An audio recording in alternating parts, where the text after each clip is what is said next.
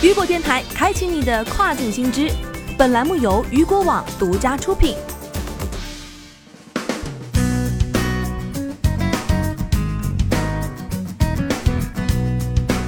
Hello，大家好，欢迎大家收听这个时段的跨境风云。那么接下来的时间将带您一起来关注到的是，美国司机怕被抢不敢送货，亚马逊推六个月分期付款。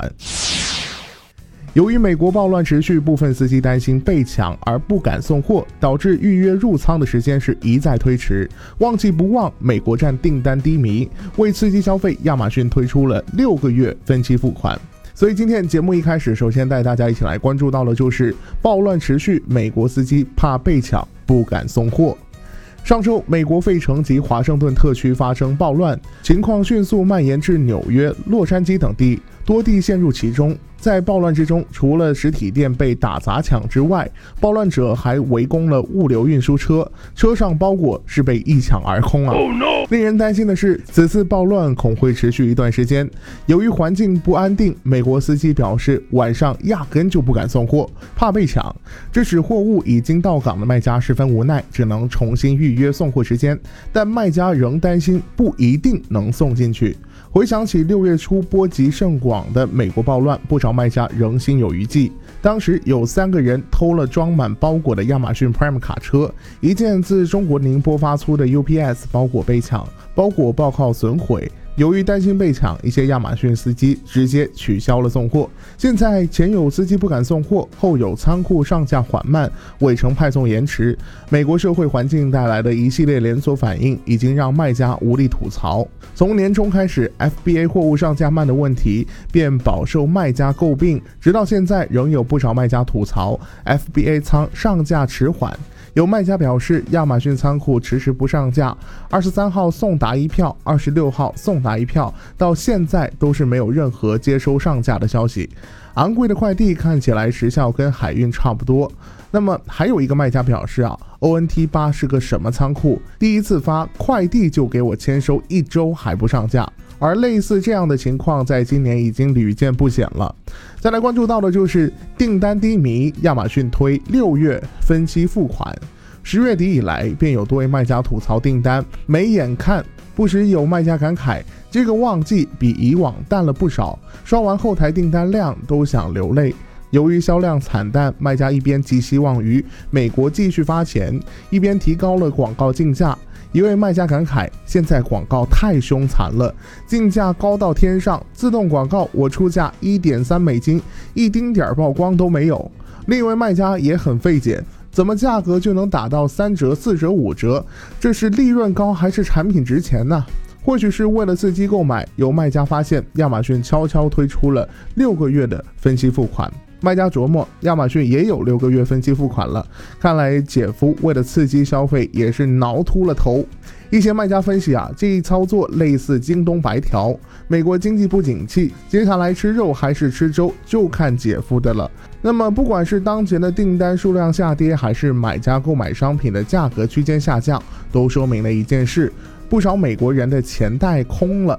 不久前，美国的一项调查显示，近半数家庭在疫情期间面临严重的财务危机。在纽约、芝加哥和洛杉矶，约三分之一的调查者表示，他们在疫情期间花光了所有的积蓄。在休斯顿，这一比例更是高达百分之四十，很多人不得不靠求助亲友度日。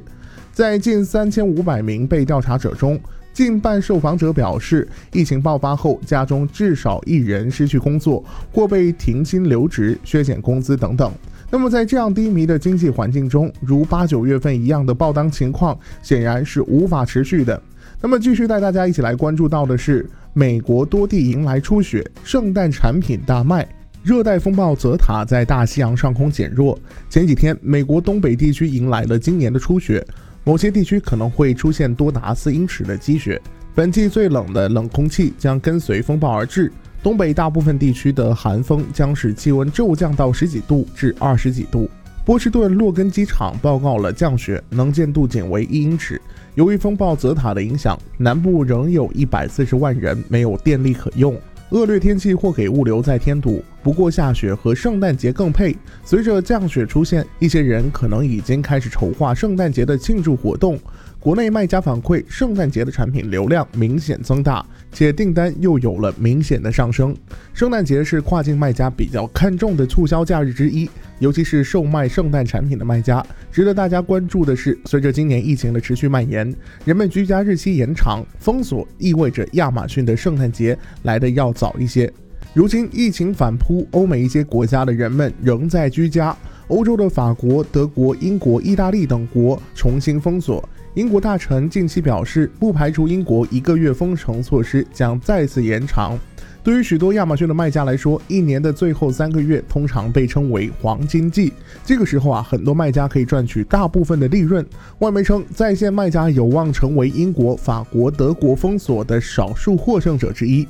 对于整个商业而言，欧洲各地的非必要零售商将不得不在库存充足时关门，锁定将包括黑色星期五促销期。尽管我认为采用美国购物假期的欧洲零售商们犯了一个严重的错误，但这至少会导致人流向线上，并带来一定的销售增长。拥有强大互联网产品的团体情况应该会更好一点儿。在线食品杂货商也于近日上调了对本财年的利润预期，因为笔记本电脑和移动设备订购的大幅增长，更多的客户通过在线订购商品，许多消费者只会求助于亚马逊，尤其是在需要购买圣诞礼物的时候。英国零售协会和毕马威的一项重要销售监测显示，有迹象显示一些人提前开始了圣诞购物，这有助于九月份的零售销售。但这无法弥补十一月关键几周的贸易损失。随着圣诞购物提前开启，一些卖家相关的产品也销售火爆。卖家除了售卖传统的圣诞饰品，一些和防疫类目相关的产品也是做得不错的。此前，一款2020幸存者圣诞挂件销量一骑绝尘，霸屏居家等类目多个榜单。当然，原因还在于这款产品的卖点在于新颖和个性化。其组成包括2020小人、新冠病毒、卫生纸和洗手液，比喻人们经历新冠疫情幸存下来。另外，一些圣诞主题的口罩也是不少人的心头爱。好的，以上就是这个时段如果电台为您梳理到最新一期的跨境风云。想了解更多跨境电商圈的实操干货，也欢迎您持续关注到雨果网。我是大熊，我们下个时段再见，拜拜。